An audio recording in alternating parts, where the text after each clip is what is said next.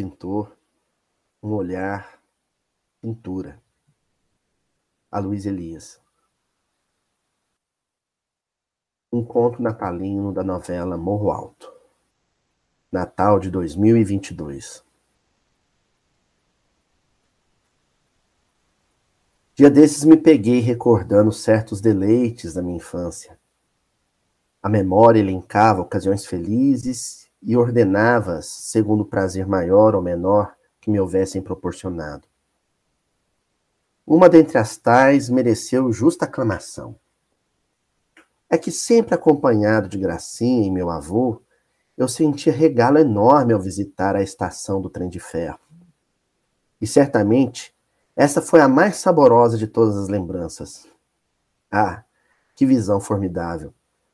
Uma composição célere se aproximando da estação, aquele engenho robusto bafejando seu fumo esbranquiçado e anunciando sua chegada com um silvo fanho e vigoroso. E eu, eufórico, desde a plataforma, o aguardando. Ferroviária miragem, dizia meu avô. Porque fazíamos algum esforço para avistá-lo, posto que o sol da tarde ondulava o horizonte, marolando a tela que o movimento pintava. Era o trem que vinha, que vinha, que vinha. Por fim, apitava mais forte e preenchia todo o ar sem coisa que para além dele houvesse. Tudo era o trem, era o trem, era o trem. Então o trem parava. O cipó, Jubaí, parada, gritava o guarda da estação. Meu avô, quando assim, sorria, porque gostava do trem, porque dizia alegremente: tá gente outra, dá frescor ao lugar, perfuma nossa província com novidades. O trem era o mundo de fora que chegava e algum tempo avante se ia. Ele era o instante. O que passa, o que só está, já se foi. Trem vindo, trem indo. Criança adora movimento dessa natureza, como se dá no vai e vem das gangorras. Aliás, como as crianças, toda a gente adulta do nosso arraial gostava do trem e da estação. Ou melhor dizendo, quase toda a gente. Dentre os adultos, a única exceção era a Dona Alberta. Houve inclusive ocasião em que nós nos desentendemos. A razão do desacordo foi a maneira oposta com que percebíamos o trem e a estação.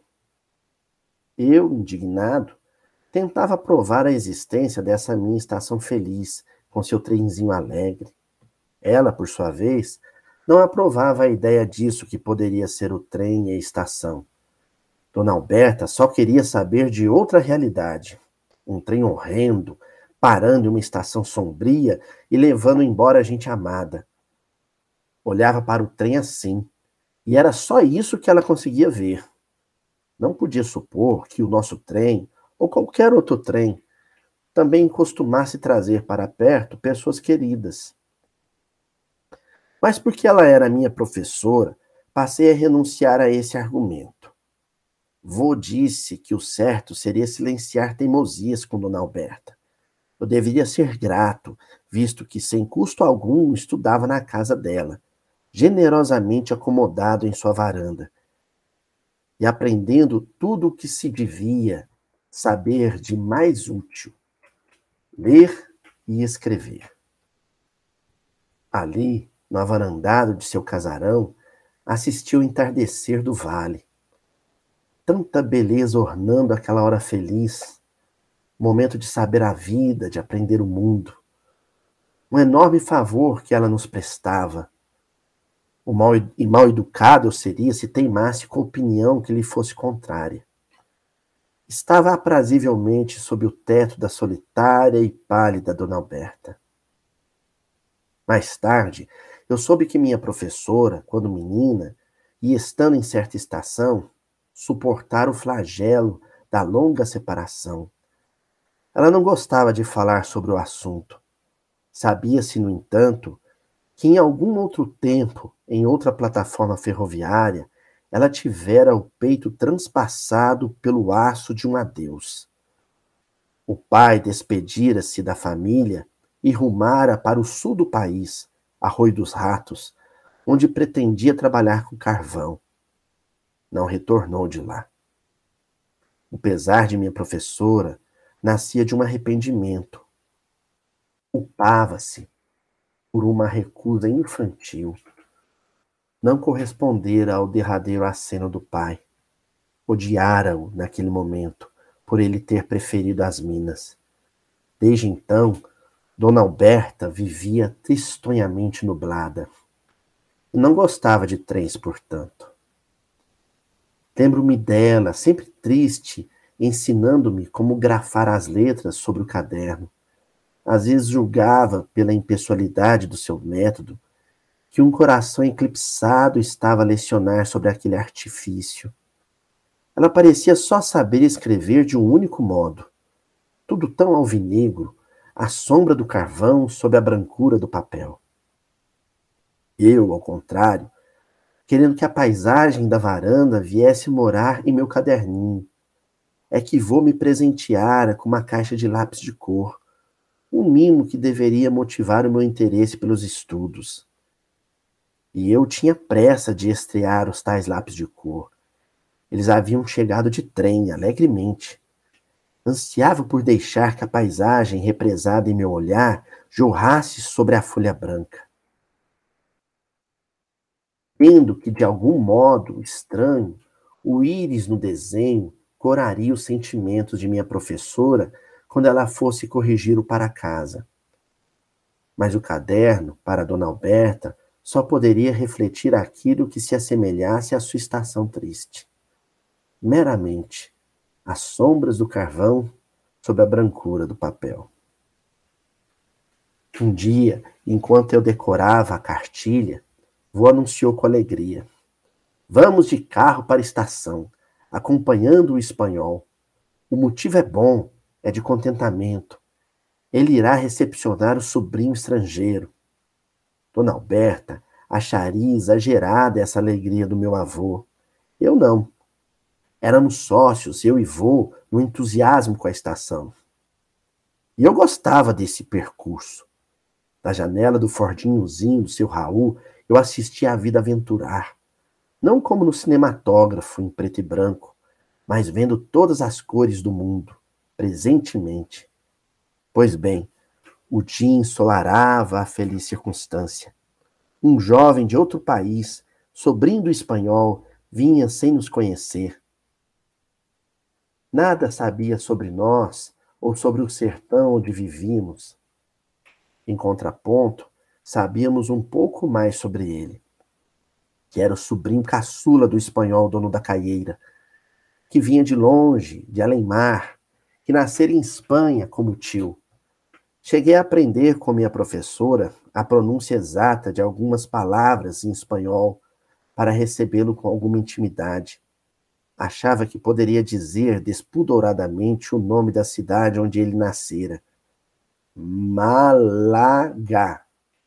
Pedir ainda a Dona Alberta que me mostrasse essa cidade em um velho atlas. Afinal, me sentia pronto para a construção dessa amizade peculiar. Como aquele dia parecia alegre, tinha comigo que Deus, zeloso como ele só, adornara aquela manhã com seus penduricalhos favoritos um botão de rosa, um colibri, uma brisa amena.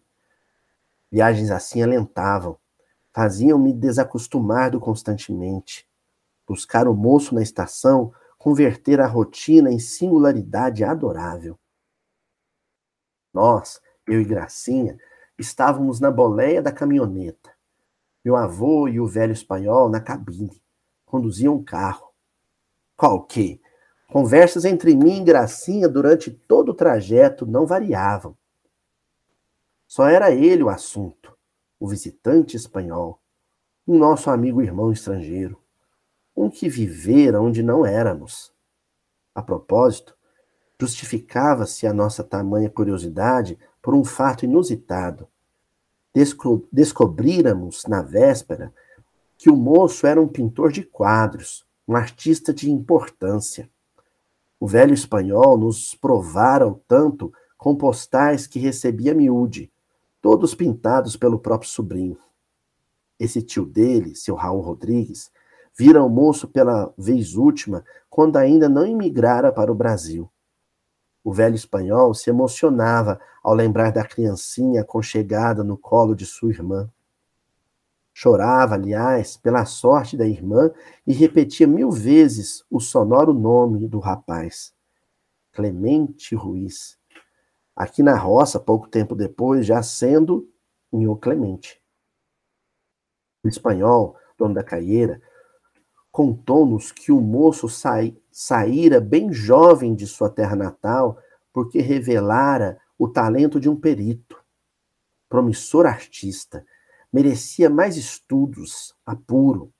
Assim, ele foi para a Itália frequentar escola tradicional, estudar pinturas e pintores. Matriculou-se em uma escola de belas artes em Livorno, conforme esse nome Dona Alberta eu celebrei a descoberta de veras que existia no mundo uma escola em que se podia, se devia pintar, fazer belas artes, onde os cadernos eram coloridos, e isso a dona Alberta desconhecia. O fato é que o Nhô Clemente tornara-se primeiro aluno da classe. Teve sucesso rápido, fama, mas parecia irremediavelmente solitário perdendo o pigmento vital, escravo de algum sofrer monocromático. Tentava, vez em quando, sorrir, mas tinha problemas com alegria. Era, a meu ver, inusitado que um temperamento tão cinzento ainda fosse capaz de espalhar tantas cores. Por isso, descia do vagão mal-humorado, amaldiçoando a máquina e a estação. Lamentava, em língua estrangeira, o fato de depender de locomotivas para ali estar. O rapaz, casmurro, me lembrou a dona Alberta. Se pareciam. Ele não gostava de trens, portanto. Aliás, rogando por reza intercessora, o velho espanhol expôs ao meu avô a tragédia pessoal do sobrinho. Tamanha era a melancolia do rapaz quando em Itália que este só aquecia o coração nos dias em que recebia as cartas de seu irmão mais velho. Correspondiam-se regularmente, e isto, com a graça de Deus, o salvou.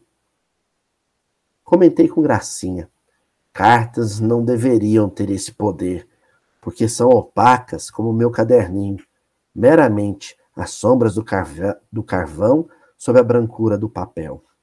Mas Gracinha acudiu minha dúvida, adivinhando os poderes que deviam animar a escrita do, do irmão de Inho Clemente. Uma palavra acesa, um fogaréu. Ela dizia: Concluí que alguma professora feliz, feiticeira de algum lugar, o ensinara a encantar as próprias palavras e, por meio delas, pintar com negro carvão e papel branco uma paisagem bonita, bem colorida no pensamento das pessoas. Foi esse irmão de Inho Clemente que lhe disse: Vá para o Brasil, aprender a sorrir sob o sol de lá. Agora, na estação, eu o tinha à frente. O espanhol pintor, finamente composto, chapéu, cachimbo e bagagens, com estampa elegantada. Eu, porém, não me enganava com a estética e via o implícito, tristezas. Era um motivo óbvio, o não dito conhecido. Tinha um temporal no olhar. Havia sombras onde deveria o brilho. Feito aquela angústia que também apagara o olhar de Dona Alberta. Isso, era isso. Eles dois eram um par, alvamente doentes. Com esse pensamento no bojo da alma e muita discrição, Quis saber do meu avô os detalhes sobre aquela mal disfarçada tristeza.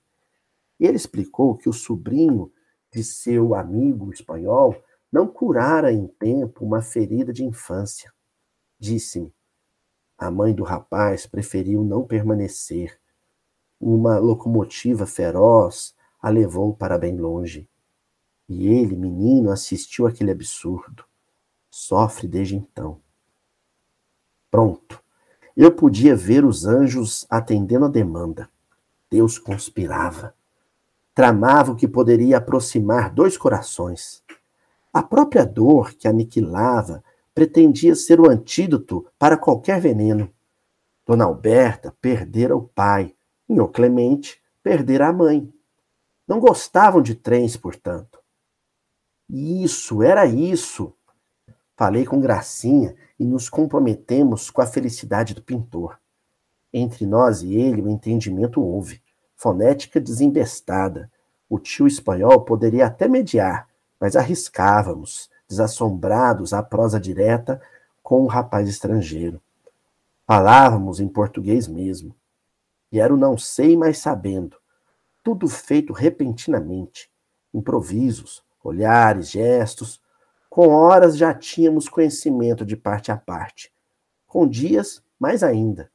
No fim das contas, qualquer coisa se dizia e se entendia.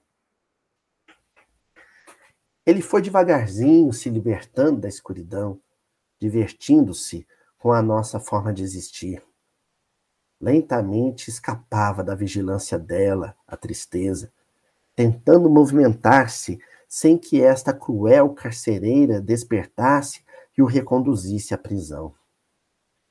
Quando já havia o bom da convivência, almoçando em casa do tio espanhol, Gracinha disse ao meu avô: Padrinho, o senhor leva o moço conosco para o Natal da fazenda?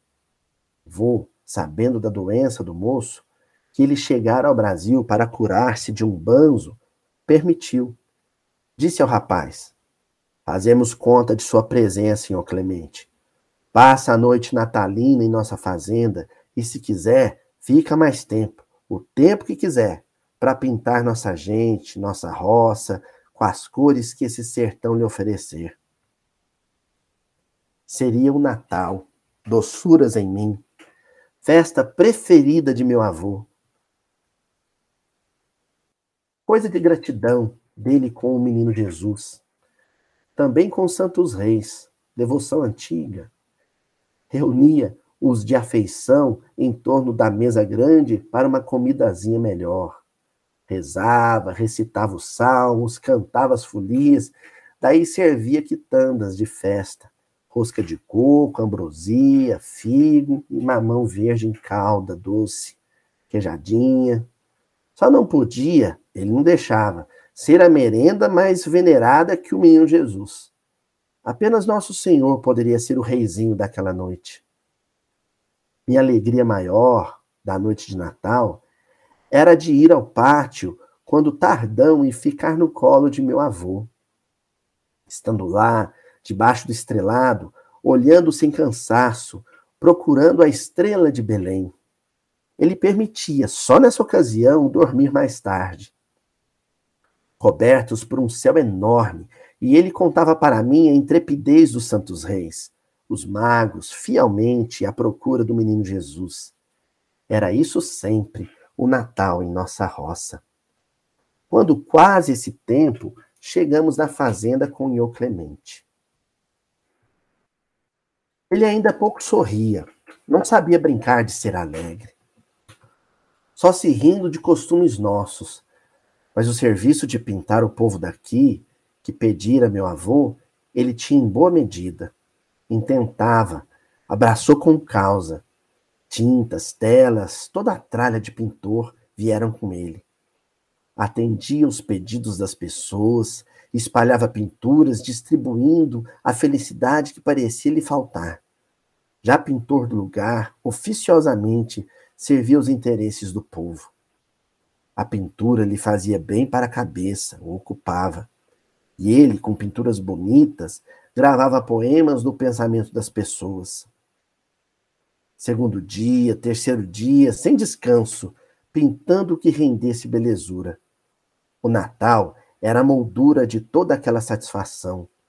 Falou para o meu avô que o motivo natalino o empolgava mais. Em tempos difíceis, na Itália, sentira falta dessa alegria em família. E no dia em que mais se empolgou com a festa, pintou a fazenda, ensolarada, quase ruiva. Depois pintou meu mutum de estimação, estripulias dele, surpreendendo-me ao deixá-lo coloridinho. Gracinha era quem mais festejava a sua presença, palpitando sobre as pinturas.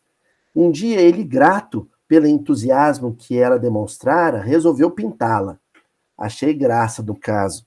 Uma gracinha pescoçuda, mas muito bonita. Era como ele havia.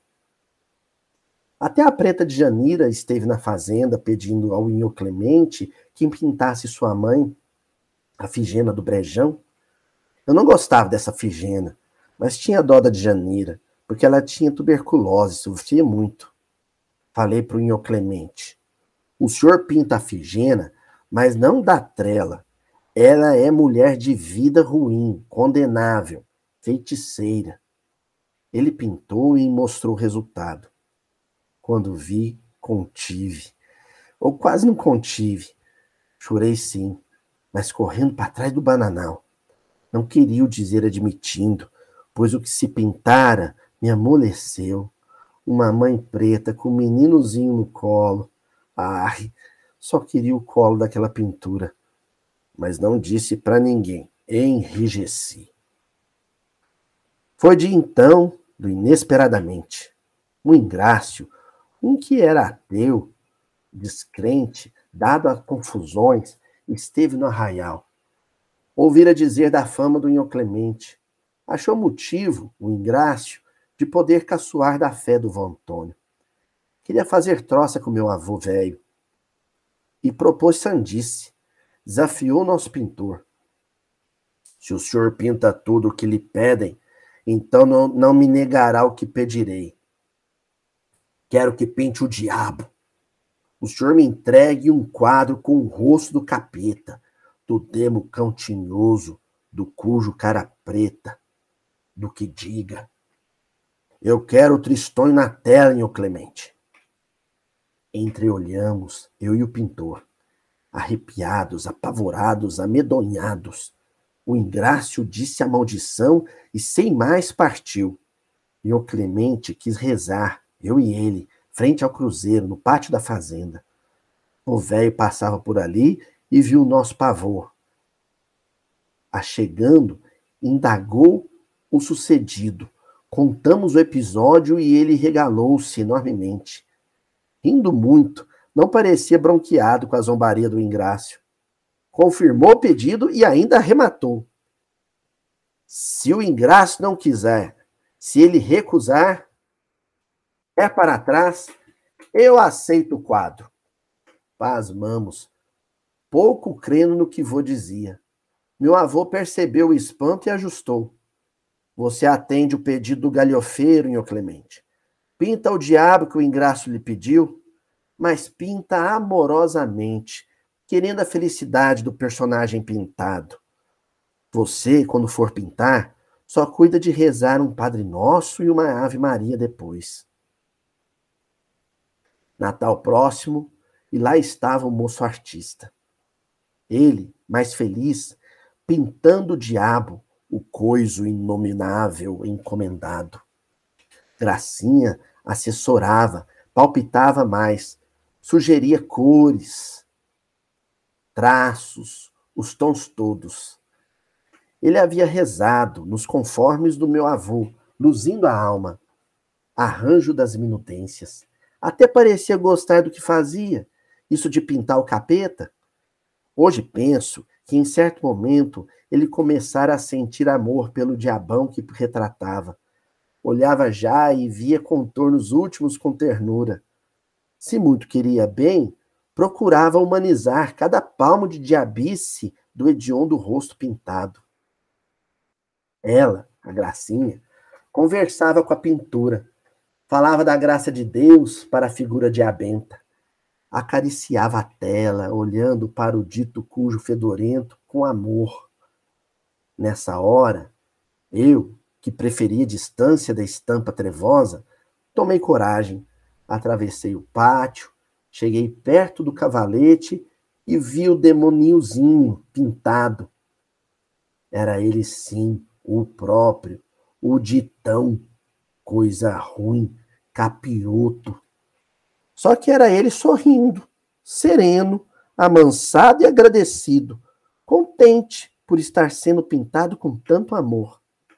Eu, que nunca tinha visto face a face o ranheta renegado, o encardido sete peles, o tembas arapelho azazel, era enfim apresentado a ele e o encontrava assim, tão parecido com nós em dia de primavera.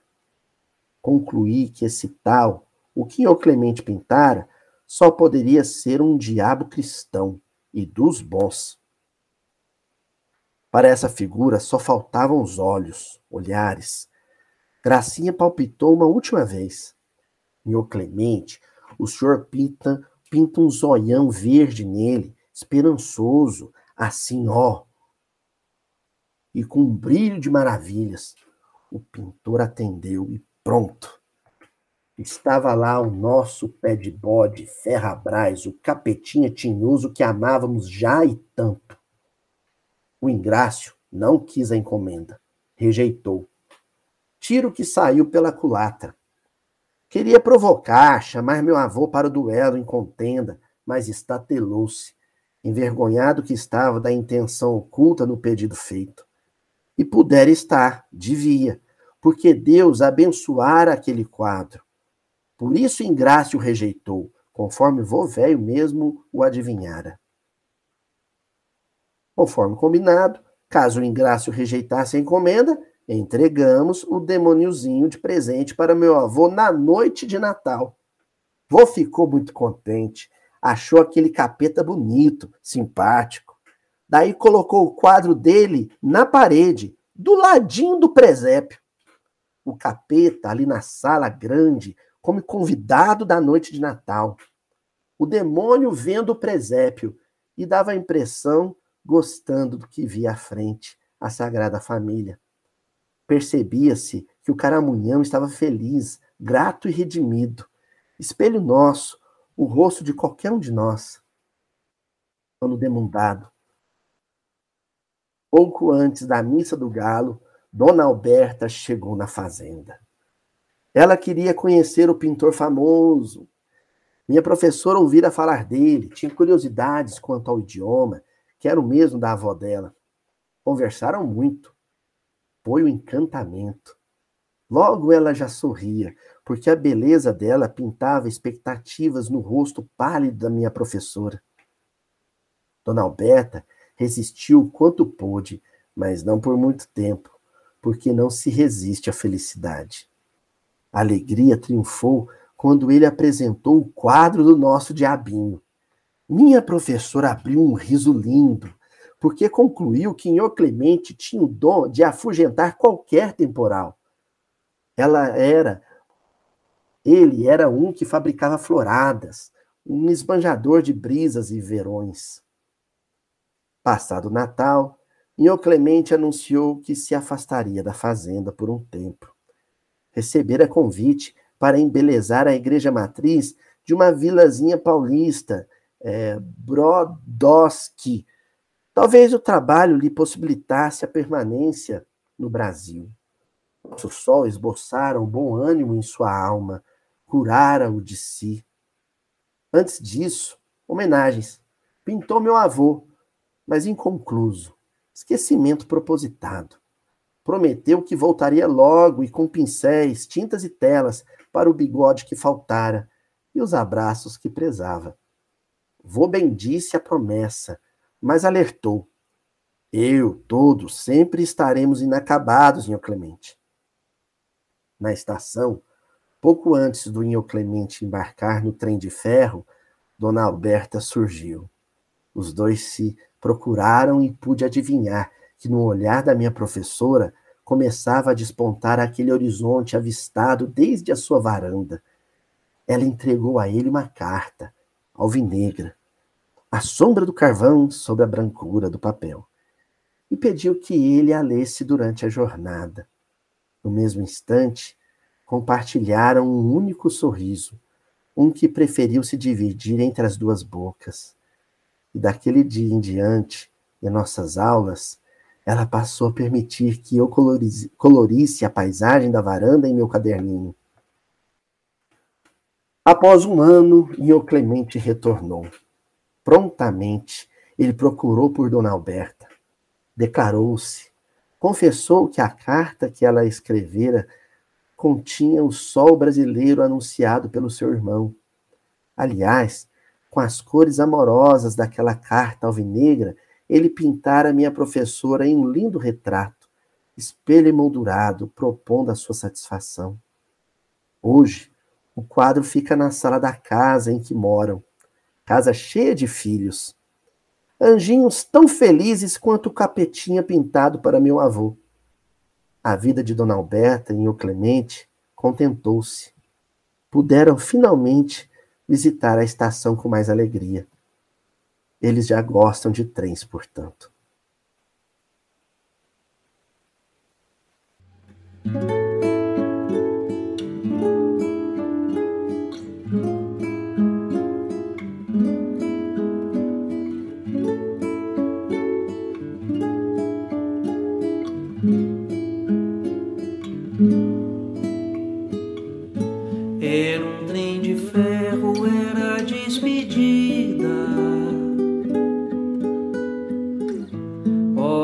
Saudade, hora de partir. Era hora triste de existir no vão da partida. Ora era hora de aprender uma dor.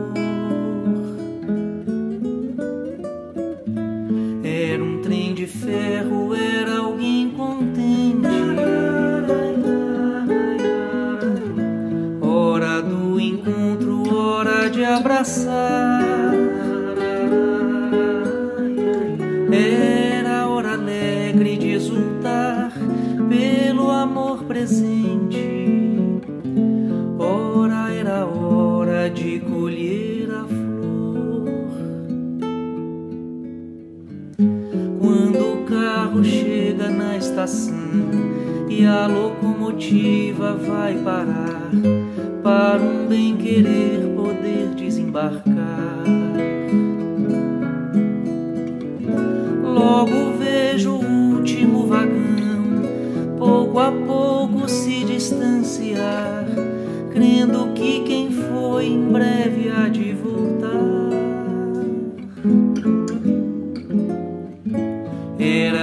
Era via crucis, era manjedoura